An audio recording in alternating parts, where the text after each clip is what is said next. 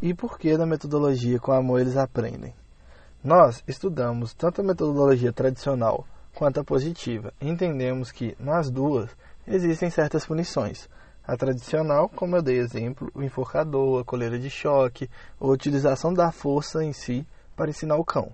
A positiva, ela assusta o cãozinho, ela usa o jato de água no rosto e nós resolvemos tirar todo tipo de punição. E como nós conseguimos fazer isso? Nós estudamos tanto a metodologia tradicional, a positiva e várias outras que existem. Também estudamos um pouco de psicologia humana para poder entender as nossas reações em determinados momentos. Então, nós conseguimos remover toda a punição que existe, ensinando assim através de reforço positivo somente. E o que seria esse reforço positivo? Seria nós ensinarmos e recompensarmos quando ele acerta algum comportamento.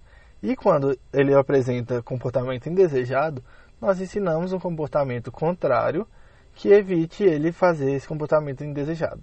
Por exemplo, o pular nas visitas.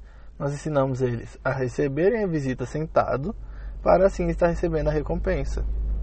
Essa recompensa, ela pode ser petisco, carinho, brinquedo, não precisa ser somente petisco, igual muitas pessoas pensam. Então, gente, esse é o nosso primeiro podcast. Eu sou o Pablo Augusto. E eu sou a Larissa. Nós somos adestradores da Dog One Adestramento e até o próximo. E nunca se esqueça, com, com amor, amor eles aprendem.